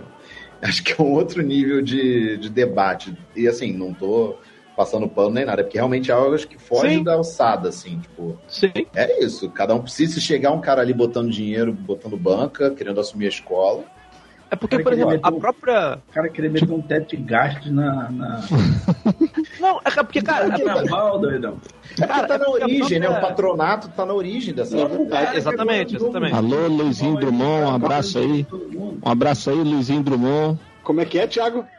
Logo o cara que é novo rico do futebol aí agora tá gastando dinheiro a roda. É meter verdade, é verdade. Agora que é É, proibido. John, John Textor. É uma pergunta. É uma pergunta. Era uma curiosidade mesmo, porque, tipo, tu olha o desfile. Você até citou a Vila Isabel em 2019. É, cara, é absurdo, pô. O que eles gastam de dinheiro na, naquele desfile, sabe? E aí, você compara com as outras escolas, você olha e fala, caralho, não, não tinha como essa escola aqui vencer isso. Mas é algo que é da própria, como você falou, é da própria cultura das escolas de samba, né? Então É, é, algo muito, muito difícil mudar. tem muito de gestão, né? Assim, de- da- das gestões, né? Tem muita gestão que afunda a escola e aí, cara, é isso, né? As outras escolas não, não tem culpa, né? Porque aí é nego que aí entra com um grupo político tal. O Império Serrano, por exemplo, é uma escola muito marcada por isso, né? Por gestões catastróficas, que aí a escola vira de cabeça para baixo, tal, guerra política. O Salgueiro é muito confuso politicamente também. Então, mas mesmo assim o Salgueiro conseguiu se manter de forma regular aí nesse grupo da frente. Mas é isso, é, é o, é o- o microcosmo de cada escola é meio que eles não se, não se dialogam, não, não existe essa, essa vontade de ser equânime assim. Show. A Imperatriz cai, né? Jamais. Caralho, por que tu Eu tá ia- querendo. Por que tu eu tá ia querendo derrubar a Imperatriz, Eu cara? ia falar, essa monarquia É, tá bem baixa, entendeu? A, a Imperatriz tem aquela. É a rainha que morreu na folha, a imperatriz. Realmente tá em baixa, tá em A. Imperatriz, a Imperatriz tem aquela famosa festa de que só ganhou campeonatos quando o homem tava lá, né? Então. Não, mas não cai não, galera. Não cai de jeito nenhum. Não, E mas não aí, cai, e não cai porque não vai merecer cair, não. E, E e, se nego bobear, ela volta, nós seis. e, e- e quem que você acha que tá arriscando cair, Pedro? Cara, eu assim, acho que hoje o rebaixamento ficaria entre São Clemente e Tuiuti. Nossa, Ti- Gente, Paulo Barros caindo. A Rosa caiu no passado, né? Acho que É, mas é incaível, né? o Paulo Barros é mais pavão, né? Ah, mas não tem mais isso não. Não. Não tem mais isso não. É porque já se fala de mudança de dança das cadeiras. O Paulo Barros pode cair com a Tuiuti, não quer dizer que ele vai ficar com a Tuiuti, né? É, eu imaginei que essa, essa dissonância da São Clemente ia ser difícil de resolver num desfile, num enredo. Não, num- eu acho que, eu acho que é um, é um pé atrás. A São Clemente tem problemas seríssimos de quesitos, tipo, evolução, harmonia, vai ser canetado em samba. é, acredito que enredo também, né, pela estruturação do enredo. Que é isso, o enredo começa no céu, sabe? Tipo, é o Gustavo sendo recebido no céu, uma coisa meio. A mãe, é, narrado pela mãe, enfim. Nossa. É, então acho que, que a São Clemente e a Tuiuti, a princípio, flertam mais com o rebaixamento. Hum. Mas vamos ver. eu sei que o rosto tá caminhando aí pro final, mas a gente tem que falar do que é mais importante do carnaval, né? O quê? A apuração. Não, vamos chegar lá. Vamos, chegar Ah, lá. você tem. Ah, fala Não, você só perguntando que- assim, nesse miolo aí, então ficam todas as outras, né? Não cai nem. É, eu acho que. é, Assim, eu acho que a mocidade é uma que eu não coloquei no grupo das seis, mas pode, pode voltar nas seis, muito empurrada pelo É, samba. Quem que pode surpreender nesse, nesse, nesse, no que, em quem a gente não mencionou ainda? Acho que a mocidade pode voltar entre as seis, a Imperatriz pode voltar entre as seis, tranquila. Menos que a mocidade, mas pode voltar, pode aparecer. A Imperatriz está pronta, uma escola que está pronta, a comunidade está cantando, está feliz. É um enredo muito redondinho, a cara da escola, falando sobre dos maiores carnavalistas da história da- do Rio. É, então, o que mais? A Tijuca, eu acho que se voltar entre seis vai ser para mim uma grata surpresa, muito por conta do samba, mas não acredito que corra risco de cair também, porque, enfim, tem quesito para se segurar. que mais? Acho que só, né? Ah, Seis, três e as duas, né? Não, Ah. seis. É. Acho que não faltou ninguém, né? ah, Por isso vocês fizeram jornalismo. ah, a gente não sabe contar. né? É, mas a- fala, Thiago, apuração. Risca a faca, o que. Não, apuração. não. Importante Primeiro eu quero isso. começar o seguinte. Não irrita vocês desde quando a apuração passou para casa desse mal? Irmão, o tal do 9.9 me tira do sério de uma maneira. Porque o cara tem que estar muito de pau para baixo pra ele olhar ali. Desculpa o termo aí, Felipe. Tá- Sexista de novo. Sexista não. de novo. Tá bom. Falou sempre. Falocêntrico. né? Canceladíssimo, canceladíssimo Tá bom. toda semana. Tem que estar muito ressecado o negócio lá da mulher lá. Muito melhor, segue. É, então, o cara vê ali. Você não acabei que agora. Se a gente der mais uma chance, ele vai dest- destruir a própria reputação. né? Mas por quê? Qual o problema com 9.9? pô? Eu acho Mas, tipo, rigor do cacete. Acha? Lucas, o cara olha ali, cara, por exemplo, evolução. Aí ficou um candango lá pra trás que foi desfilar bêbado. Ficou um pouquinho pra trás, é motivo do cara tirar um décimo, irmão. Não, pô, pelo amor de Deus, gente. Tiago, mas é isso. Você tá querendo o quê? Café com leite o negócio? Claro! Tiago, Eu Tiago é o júri artístico da dança dos famosos. É. Cara, mas, cara, Cara, eu preferi o 9.5 e 10, cara. Eu acho que teria que ser uma falha Ah, tá. gritante pra poder tirar o. o mas cara, da- eu Mas é tenho, dando mesmo. não, eu eu, gosto- problema. não. Tem um Eu problema. gosto desse décimo quebrado porque é gostoso você ouvir o Jorge Pelengeiro mandando um 9.8. E justifica o menino que faz o Excel lá, gente. Ó, eu tenho um problema. não gosta, não. eu tenho um problema com, com esse com os quesitos de avaliação, porque assim, é, é, é inacreditável, eu acho, eu Raí, tá? Eu acho inacreditável a quantidade de 10 que tem. Assim, pra todos os motivos. Porque assim, eu acho impossível que todas, que todas as escolas consigam ter aquela quantidade de quesitos perfeitos na avenida inteira. E aí, tipo assim, é, entra uma questão que eu não tô entrando nesse mérito aqui, mas, tipo assim, entra também uma questão muito Já política do carnaval, assim, política que eu digo da própria Liesa, sabe? Mas e aí eu, eu não, não vou falar disso. Mas, tipo assim, tu vê que a, a escola que cai, ela nunca tira um 10. E a escola que ganha, é- às vezes é bizarro, tipo assim, a escola que ganha perde. eu- quando eu tô vendo a, a apuração, eu sempre falo, meu irmão, perdeu 3 décimos, você não vai ganhar, porque a escola que ganha não perde mais de 3 décimos. E isso, eu acho isso meio bizarro, sabe? Então, eu acho que, de alguma forma, essa avaliação era- talvez. Isso era pior ainda quando você não tinha fracionado. Porque quando era fracion... não era fracionado, o que, que os caras faziam? Ah, falhou, mas não falhou para eu tirar meio ponto, então dou 10. É. Aí o que acontecia? Era 10 de ponta a ponta. É, eu acho isso bizarro. Eu, eu, eu- eu acho isso bizarro, pra ser sincero. Sei lá, acho que me pega mais é aquela nota descartada, entendeu? Ah, descarta a menor nota. Não, mete tudo no bolo aí, pô. O que perder, É, perdeu. Também, também sou a favor. Também sou a favor de botar tudo no bolo. Mas isso é pra evitar a roubalheira, gente. Isso é pra evitar é, a pra operação. evitar depautério, né? É, pra evitar a operação, pô. É porque pode aparecer aquele rapaz lá, vocês lembram daquele jurado que meteu 7.32 pra 1? Morreu, morreu há pouco tempo, eu acho. Não respeita a vida que ele viveu, morreu Não, bem, né? e aí, eu- eu- eu- é mal amado do cacete, pô. Eu acho, eu acho maneiro que tem sempre aquele jurado que tu olha pro jurado e fala assim, ele dá as duas primeiras notas, vem um 9.9, um 9.8, Aí tu olha e fala assim, tu olha e fala assim, meu irmão, esse aí vai fuder todo mundo. Aí tem aquela escola que tá tirando 10, 10, 10, 10, 10, 9.6. E tem aquele jurado, que e você tem, olha assim e você pensa na hora assim, né? Esse cara tava no primeiro carnaval, né?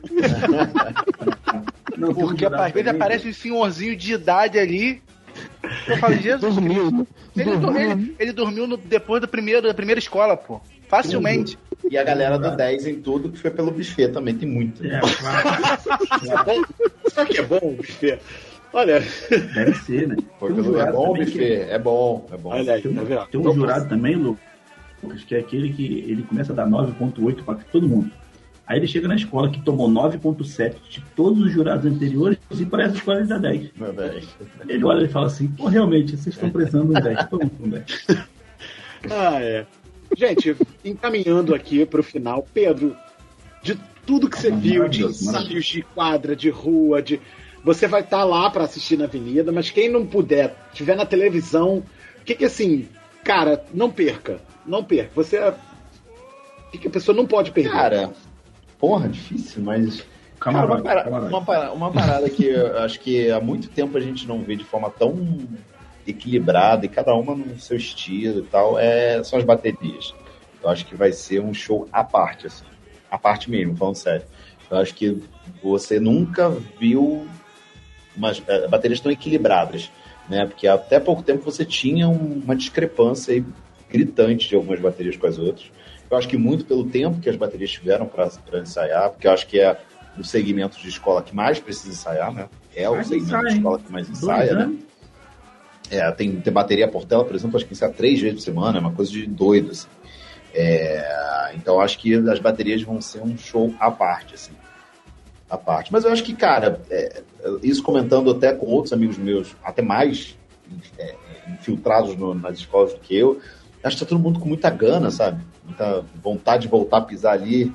Então acho que noves fora qualquer problema, assim, de, de- de- do momento, carro que na Copa, não sei o quê. Acho que se depender da- de quem tá ali desfilando, vai ser muito bacana, muito bacana mesmo. Fala, tem tudo pra ser um carnaval. Vou usar Ah, o termo que Felipe que, eu- que Felipe que eu acho que eu use, histórico. História. Esse é um carnaval histórico. Vamos fechar a lojinha? Vamos fechar a lojinha, crianças? Podemos. Então vamos. É, Vou chamar, então- Já morreu aí. O que, que houve, Thiago? Não, tem que acabar que o editor já morreu ele, já saiu da chamada, já largou. Já não, ele já tá desesperado, ele já tá desesperado. O editor Não, mas- só não pode abandonar a gravação, de resto. Não, mas, pô, o cara primeiro é falocêntrico, depois ele é misógino. Aí, Não, Thiago, Thiago, Faltam Thiago é o nosso os elo. Faltam índios, negros, judeus. Mas eu já tô, eu já tô escrevendo isso aí já, pra poder deixar pronto aqui. Já- Amanhã você disse que tava doidão. Quando saiu o programa, você tava Exatamente. Pois é, Vamos lá, Thiago, seu destaque final aí, então. Sua... E agradecer primeiro ao Pedro aí, e desculpa ele pela, pela brincadeira, que foi com todo respeito. o famoso desculpa qualquer coisa. né? Agora vem pro rebranding agora, no final. vai, precisar, vai precisar do rebrand. Não, mas ele, ele não quer fazer um rebrand, esse é o personagem dele. É. Ele tá pedindo desculpa só pra ser educado. E dizer que eu estarei assistindo os dois dias de, de desfile, né? Porque é na madrugada. E se eu não me engano, é no feriado, né? Então vai ser. Vai dar pra conciliar. Inclusive, vai continuar sendo domingo e segunda? Parece que Não, vai ser. é Não, sexta e é- sábado, né? Sexta e sábado. Sexta e sábado. Sexta e sábado agora. Então já mudou, né? Porque era sempre domingo que não passou um filho da. Aqui, foi aqui. Foi aqui. É o flamenguista desgraçado que saiu aí do Maracanã agora. Acabou o jogo. Foi 3x0 mesmo, né? 3x1. Não, Ah, é, por isso que, a gente- é por isso que a gente tem que encerrar rápido, né? Porque a torcida do Flamengo vai começar a ir pra sua O porta. Flamengo aqui no eu tô Ó, o cara lacrimogêneo, hein? Mas é isso. Eu vou estar assistindo é, e, pô, agradecer demais ao Pedro aí. Eu fiquei realmente impressionado. A gente aprendeu bastante coisa. Eu, pelo menos, aprendi bastante coisa sobre o carnaval. E dizer que quarta-feira de cinzas vai ser quarta a próxima. Terça. Vai ser Terça-feira. terça-feira. Estarei no Twitter cornetando todos os jurados possíveis na hora da apuração. Boa. Vitor Balzana, meu querido. Boa noite. É, eu tentei não falar do Vasco, né? Que o assunto aqui foi tão legal, mas eu vou ter que terminar falando do Vasco. Eu vou fazer um pedido ao Vasco. Se ano que vem a gente ainda tiver na Série B, pelo amor do Senhor, ganha na estreia dessa desgraça. Começa com três pontos. Dificuldade de começar com o pé direito nessa porcaria. Ai, obrigado. Esse é o seu recado. Então fica o recado aí pro Vasco. Ouviu o Vasco. Maravilha, maravilha. Raí Ortins. Bom, é, boa noite a você aí que resistiu até aqui, conseguiu ficar nesse papo de alta qualidade que trouxemos aqui hoje. Hoje foi, hoje foi. Nossa, você falou pouco. Você foi ambíguo pra caramba e resistiu ao papo de alta qualidade. Não, é porque tá foi longo. tá É porque foi longo. rapaz? É porque foi longo, foi um programa com muita informação. É tão fácil ouvir assim. Mas, pô, programa com muita informação. É, se você ficou até aqui, muito obrigado. E o seguinte, veja o carnaval. Esse ano não vai ter o melhor carnaval, que é o carnaval de rua. Mas, mas vai ter o carnaval da avenida. Que é esse carnaval que tá acontecendo depois de pô, dois anos de pandemia. Então, como, gente, como o Pedro já frisou aí, aquela galera que tiver lá, com certeza vai querer, tipo assim, vai estar dando o melhor de si, sabe? E vai estar não só dando o melhor de si competitivamente, mas vai estar se esforçando mesmo, se entregando de alma e coração, porque, cara, quem faz aquilo ali ama aquela porra. É, é impossível tu ir desfilar 3, 4 horas da manhã, ficar, porra, 12 horas em pé, às vezes, se você não gosta, tá ligado? Então, vê, acompanha e, tipo, aprende a admirar aquilo ali. Porque por mais que você não entenda os pormenores do desfile, etc., aquilo é bonito pra cacete, sabe? É, e vá E pra avenida, se puder. Como o Felipe Me falou lá no começo, e como o Felipe falou lá no começo, envolve o trabalho de muito mais gente do que parece. Então, Me levou, me lembrou a frase do Simas que ele diz que as escolas não, não existem porque desfilam, mas desfilam porque existem. exatamente. Ele fez um discurso bonito aí, mas ele deixou a sua cota de equívoco, foi quando ele defendeu o carnaval de rua em detrimento da Sapucaí. Sempre isso, sempre isso. Sempre essas medro... sempre já já vem Roberto Medronho pra cá. Eu podia Mas, falar, eu podia falar que o carnaval de rua é o verdadeiro carnaval? Podia, mas não vou falar. Ah, vai, vai, é, do simpatia, vai lá. Só faltou dar um beijo pro simpatia. É, pois é. Ai, ai. Felipe Ramalho, seu destaque final e a música de encerramento. O meu destaque é muito breve. Eu quero mandar um abraço pro Eduardo Paes, que marcou esse carnaval aí, dia, entre ele dia 21 e 23, e tomou um apavoro do Luiz Antônio Simas nas redes sociais, porque ele esqueceu de dialogar com a comunidade de religiões afro que tem o 23 de abril aí, que é um dia importante pra galera. São Jorge, Ogum, pô. Verdade. Aliás, Eduardo Paz estava presente no último ensaio técnico. Olha lá, fumando o pendrive, fumando o fumando pendrive. Fumando pendrive. E a música? Eduardo Paz, com todo respeito, vai tomar no cu. Não. A música de encerramento fica a critério do convidado escolher como que a gente vai fechar o programa. Então, Pedro, Qualquer obrigado. música. Obrigado. Qualquer música. Qualquer música, qualquer música. Não precisa ser de carnaval, não. Pedro, Ele vai, ele vai pedir a carta, ó, só pra se contradizer. Pedro, obrigado, obrigado mesmo você ter vindo. Eu espero que você tenha curtido tanto quanto a gente curtiu, assim. Foi muito maneiro ouvir e aprender.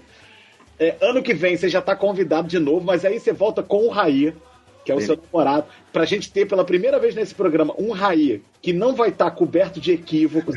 o nosso Raí, ele é um show de horrores. É um raio mais indígena, né? Que é com I e acento. É, pois é, né? Não- Fiquei, fiquei amigo, fiquei amigo do Raí no, no- nas Olimpíadas. Fiquei amigo do Raí. Aí, ó. Tá vendo? Me lembrou um amigo quando a gente tinha um grupo de WhatsApp. meu você não é, né? Em privado, Lucas, o nome do teu primo é Rai ou Ray? ah, Ray. Da Vila da Penha, Ray. Mas é isso, Pedro. Muito obrigado por ter vindo. Seu destaque final e a música pra gente encerrar o programa. Galera, muito obrigado. Acho que desde os vestiários lá do ensino médio não ficava junto de tanto hétero assim ao mesmo tempo. E um monte sem camisa, né? E um monte sem Alguns camisa. sem camisa, assim, é foi interessante por esse aspecto de reencontro, o meu reencontro com as minhas raízes. Mas, agora falando sério, muito obrigado. O Lucas sabe, tipo, o carnaval é, é, é tudo pra mim. Mas é isso, galera. Carnaval vai ser um reencontro de milhares e milhares de homens, mulheres, senhorinhas da velha guarda, crianças, marmanjos e todo mundo que gosta da- dessa festa popular. E são 12 comunidades no grupo especial, fora as outras comunidades que vão desfilar nas séries de acesso, vão desfilar na Internet de Magalhães, dizendo que são comunidades que estão vivas, estão ali vivas, resistindo, cantando sua ancestralidade, cantando suas origens e cantando o, é o reencontro da gente, né? Do- da gente com, com, com, com as nossas origens, assim. Muito obrigado pelo convite. Prazer estar aqui de volta. E, cara, pra fechar, eu vou pedir um samba, que eu acho que é um samba que foi o primeiro samba que eu escutei na Sapucaí, em 99, quando eu estive lá, que dialoga muito com o Herê, que é o samba da Tijuca também, que é um samba chamado O Dono da Terra, de 99. Dono da Terra. Qual a O escola? Dono da Terra. Tijuca, Tijuca também. também. Então, a gente fecha com Unidos da Tijuca, 1999, o dono da terra. Muito obrigado para quem veio até aqui. Curtam o carnaval, assistam os desfiles. Até semana que vem. Tchau, tchau. Valeu. Vem cantar a Índia com o meu olhar. Só Tupã sabia que eu não podia me apaixonar.